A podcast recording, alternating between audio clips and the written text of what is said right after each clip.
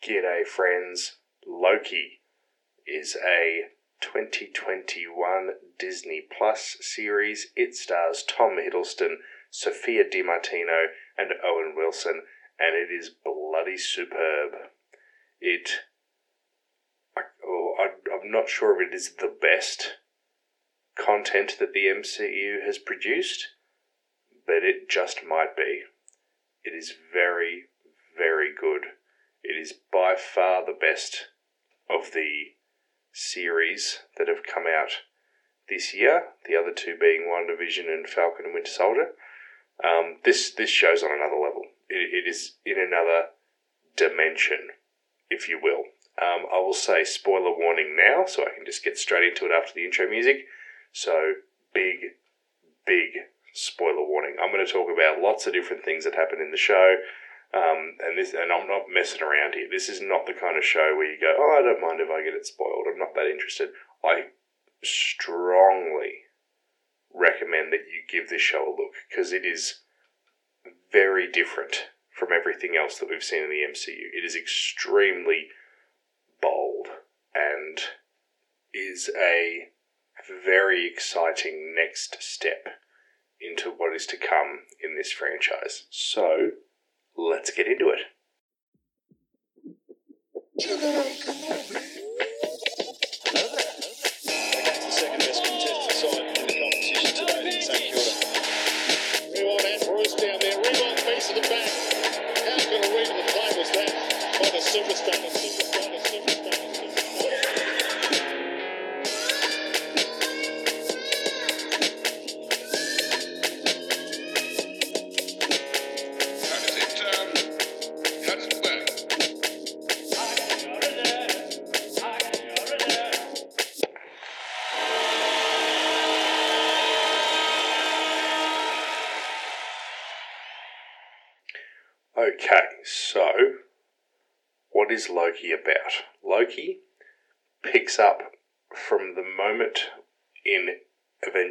Endgame where Loki picks up the Tesseract in 2012 New York and disappears. Right? Picks up from that moment.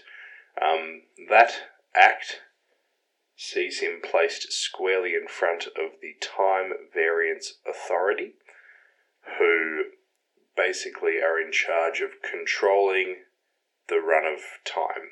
They have to make sure so in you know in in their world what they believe, what they are told is that time has to run in a certain way. There are set things that are supposed to happen. There is no room for variety or error or free will, if you will. It has to happen a certain way. And when, for whatever reason, something doesn't happen in a certain way, they need to intervene, collect the variant, as they call them, from their timeline. They put them in this sort of court setup. They, you know, accuse them of a, a crime, being they've broken the sacred timeline, and then they reset the timeline that was that branched off by because of whatever that person did, and then the you know the sacred timeline, as they call it, is back on track. That's basically what they do. So Loki is put in front of them, and then hijinks ensue. Um, he is put in the the observation of Owen Wilson. Owen Wilson sort of put in charge of him, and the two of them together begin to sort of, you know, they sit down, they talk about Loki's life. It takes an entire episode for Loki to actually realize that what is happening is actually happening to him. He thinks it's all some some sort of joke or illusion. Um, eventually comes around. It is proven to him that this place is legit and, you know, does in fact control all of time and all of existence. Um, then by the end of the first episode, Loki is enlisted to help find another version of himself, a Loki from another timeline or another dimension, um, who is causing all sorts of havoc on the timeline. Um, this other Loki turns out to be a female version of him who goes by the name Sylvie, so a slightly different sort of character there. The two of them then go off on their own mission. They they investigate what the TVA is. They find out some pretty dark stuff. Um, that they, you know, then their their goal becomes, let's find out what's happening. Let's get to the bottom of this. You know, Loki is motivated just by sort of because it's just what he feels like doing, basically. Whereas Sylvie has genuine motives. The TVA basically ruined her life, so she wants to get to the top, you know, defeat whoever's at the top, and then move forward. Um, they find out that the. So we're told that the people at the top are these three all knowing, all powerful timekeepers.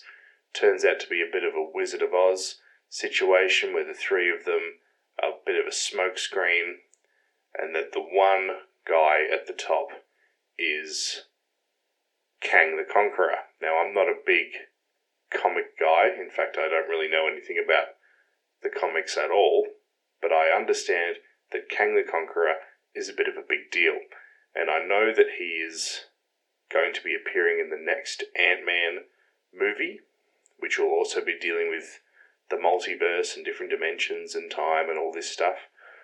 Um, it had been announced that Jonathan Majors had been cast as Kang in that film, but now he's appeared in this series first. So, yes, he does pop up at the end um, in a very expository sort of role, um, but mainly what the entire purpose of him being in the finale and the finale itself is is to set up the next season. It answers a lot of our questions and then poses twice as many on top of that. So it, it was the finale itself. I thought was extremely bold in that it didn't feel very final at all.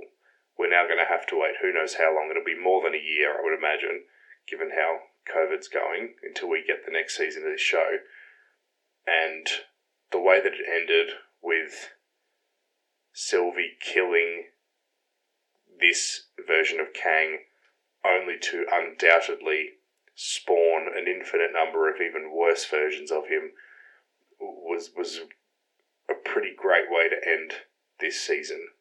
Um, and yet the the the mayhem that will ensue in the next season, I am certain, will blow our minds even more. That that that's basically how the show runs. Um, so why is it so good?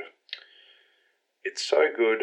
There's a lot of reasons. The, firstly, the whole concept, right? The idea of these this bureaucratic organization whose purpose is to, you know, manage the flow of time, right? And then Loki, the Loki that we know, very familiar with, being plopped into this absurd scenario, right? And then the whole idea of how time works, how the multiverse works, all of this, these pretty complicated ideas, right? Complicate like if if this show was directed by Christopher Nolan, right, it would take 11 watches to understand what the fuck was going on, right?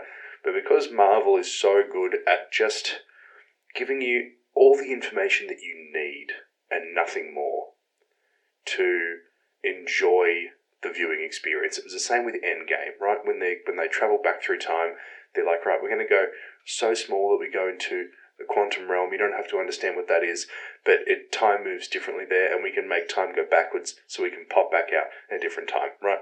That's all that we needed to know. We didn't need all the nitty gritty. It would have taken away from the experience, right? Same with this, right? How do these little tempad things work that allow them to, you know, not only go through time, but travel anywhere in the universe, right? Doesn't matter. We don't need to know. We just need to be shown that that's what they can do, and that's enough, right? How does the whole void at the end of time work? That doesn't matter either, right? We just have to be shown that it exists, and that's enough, right? Show us what it looks like. Show us that that's where people go when they get um, voided. Um, and that's it. That's all we need. How how how does the that that citadel at the end of time work in you know in the you know that's inside the endless flat circle of time itself? Like it does, you don't have to understand the quantum mechanics and the physics of it all. They just have to show us, make it entertaining, and that's it, right? They've done it so well. They're, they're dealing with really, really high concept stuff here, Marvel, but it's still really consumable, which is just it's it's really impressive to me. I think. Oh, it's a bit cold. Um, the other really, really strong aspect of the show is the performances, especially Hiddleston. He he's a, I think he's a really underrated actor in general, but putting him front and center, not as the villain, and not necessarily as the hero, at least not as not at first, but just as the protagonist. He is so fucking solid. He's really, really good. He's good in the in the funny bits. He's good in the dramatic bits and the emotional bits. In in the action, he's really great. Like he's he's it's a really well rounded performance, and Loki is a fucking awesome lead character.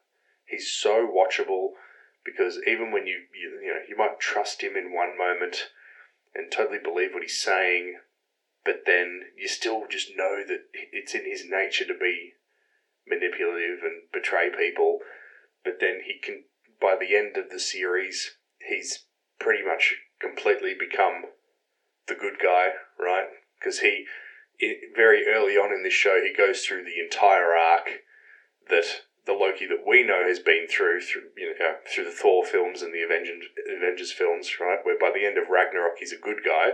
They had to sort of squeeze that in to just this show, it, basically just in the first episode, to make it so that the Loki in this show was the same as the Loki that we knew from the film. But you know, that's whatever. Hiddleston's performance is superb, and you can tell he's having a lot of fun with it as well. Like, what a fun idea it is to make him be DB Cooper. I thought that was really cool. Like, uh, it's really fun to see him go to the eruption of Vesuvius and to like this this planet that's got another planet crashing into it. Like, just these. It's just a fun show. Um, the the other performances are really good. I really like Owen Wilson. He's you like he's he's very charming. He's very funny as well. But you know, to see him, his character slowly come to terms and realize what the TVA is really doing is really good. Like you, you become pretty emotionally connected to him as well. Like we didn't get it in the finale, but everyone just wants to see him ride a jet ski. You know, that's what we're waiting for. Hopefully, we get that in the next season. Um, uh, Sophia Di Martino is really, really good as Sylvie, as the other Loki variant. She's great. This is this is the first sort of big role for her. She's done a lot of sort of small British, bit of British TV, that sort of stuff. So this is you know, big moment for her, and she was really solid. I, loved what they did with her character in that last episode. It was bold to have you know to lean so heavily in the direction of she's going to join with Loki and they're going to make the right decision, but for her to still decide to kill Kang in the finale there, and how I was I was genuinely surprised by that because normally like how this sort of scenario normally goes is you know the characters we know to be the heroes will make the right decision in the end, the smart decision, right? But Sylvie sort of had to make that choice, right? Because although her and Loki are pretty much the same being, just from a different universe, different dimension, I should say, there's a big difference between the two of them, right? So Loki gets taken by the TVA, put in that room with Mobius. They have that pole interrogation. There's the scene where he watches his mother die, his father die, himself die. That whole scene where he goes through the entire arc that was covered in all the films, right? So the Loki that we have by episode six of this show is a lot more enlightened, a lot more wise, a lot more. Oh, there's another word I'm looking for. He's just He's more mature. He doesn't have that hateful drive in him that he did previously, that hateful drive that Sylvie clearly has. Like, she's been, since she was a child, she's been running around from the TVA, bouncing through time, bouncing through, you know, different universes and all of that, just trying to evade them and trying to sabotage them at the same time. Like, she is tired and she's angry. She, like, she's got, who knows how, like, because Loki's are gods, right? They age very differently. We don't know how many decades or centuries or like however long that she's been doing this. It could be a really fucking long time. So she's been building this rage and she finally finds the person who's at the top of the TVA. It wasn't the timekeepers, those were, you know, smoke and mirrors. She's found the guy and she cannot help herself, even against his advice, against Loki's advice, against everyone else telling her, and even probably her own better judgment, saying this is not a good idea. She cannot help it. Because she's just, she's a killer. This is what Loki's are, at least to begin with. Right? So that decision by her right at the end of the finale there, it makes complete sense, and it's a really bold, I've said the word bold a few times now, it's a bold cliffhanger for this series to end on. Because the other two, WandaVision and Falcon Winter Soldier, were tied up very nicely, a little bow, right? Whereas this is so open ended, right? It's it's finished. I said this before. It's finished with you know more questions than it has answers.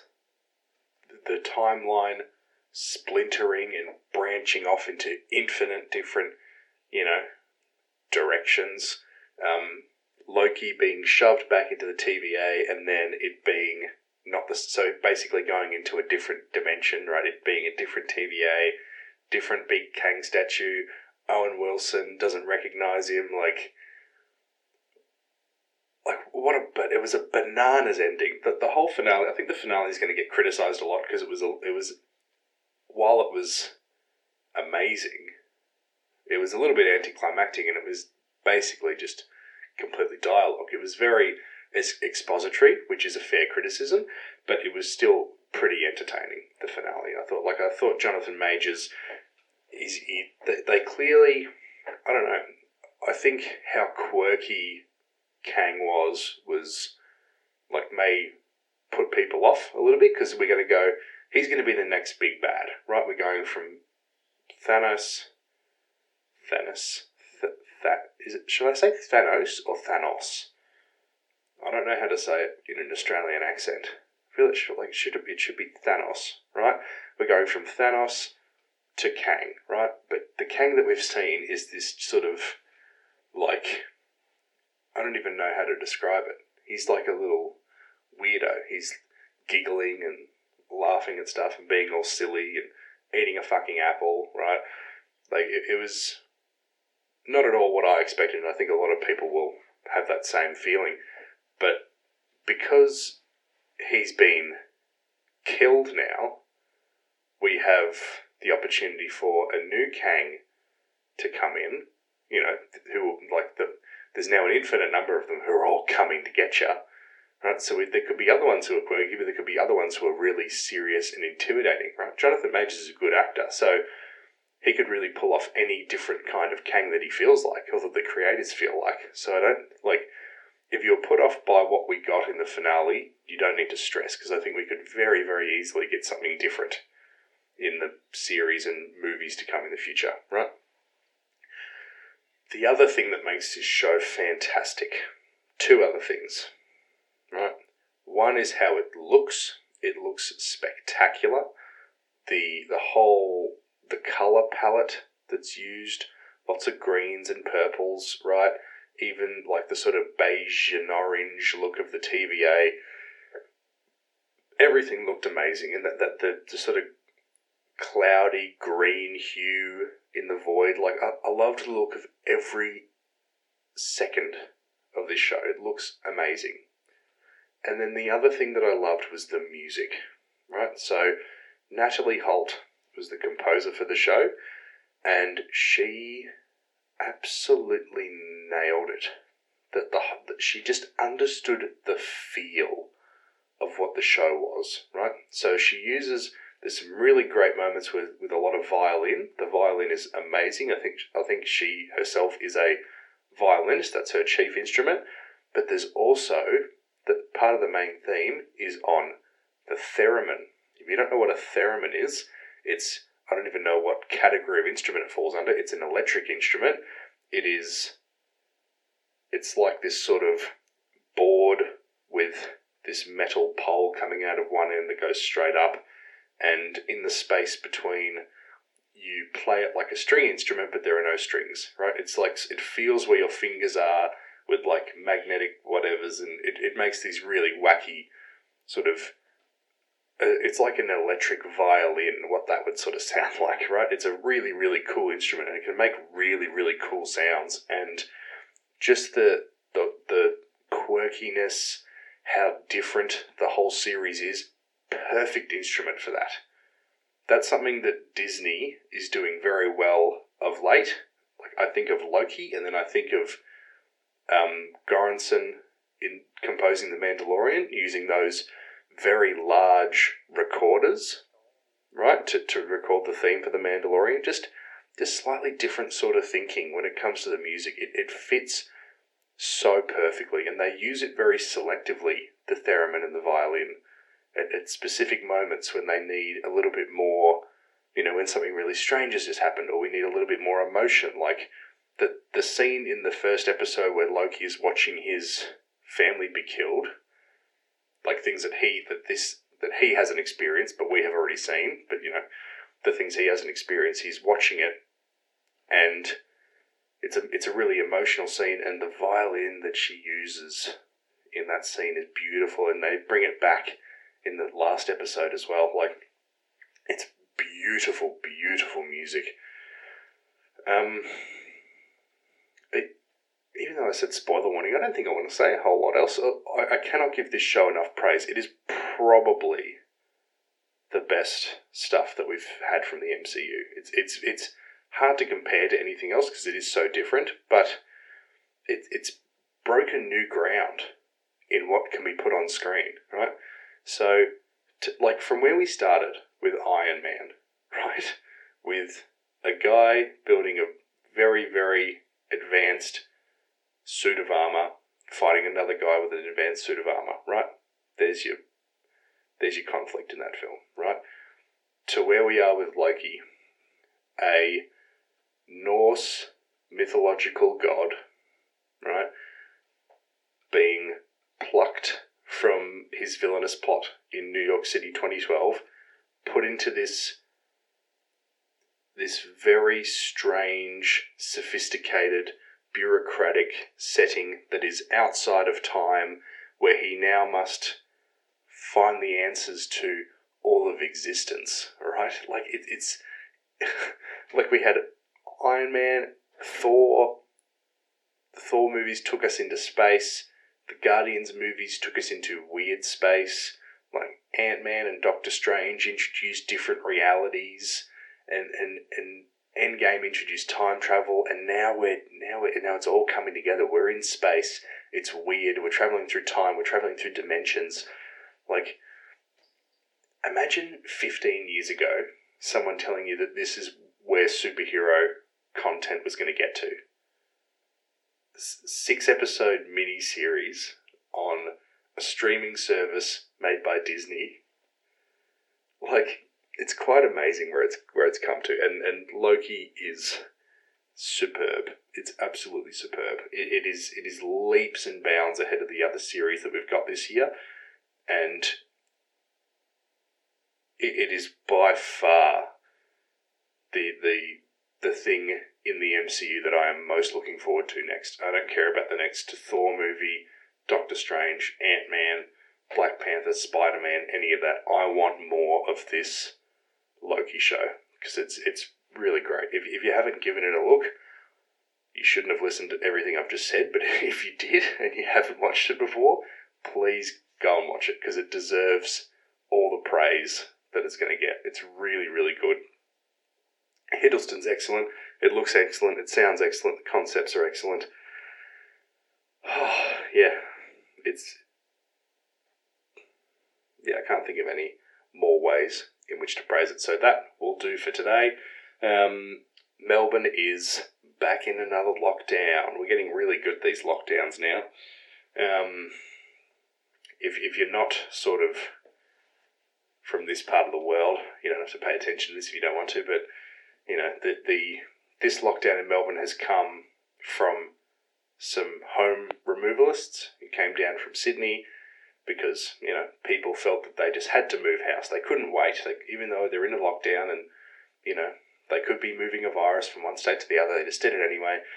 Um, a lot of people are blaming the New South Wales Premier Gladys Berejiklian, um, and while she was a bit slow with her lockdowns, she cannot be held responsible for fucking idiots deciding that they're just going to, you know, fuck everyone else over and move house when they didn't need to, right?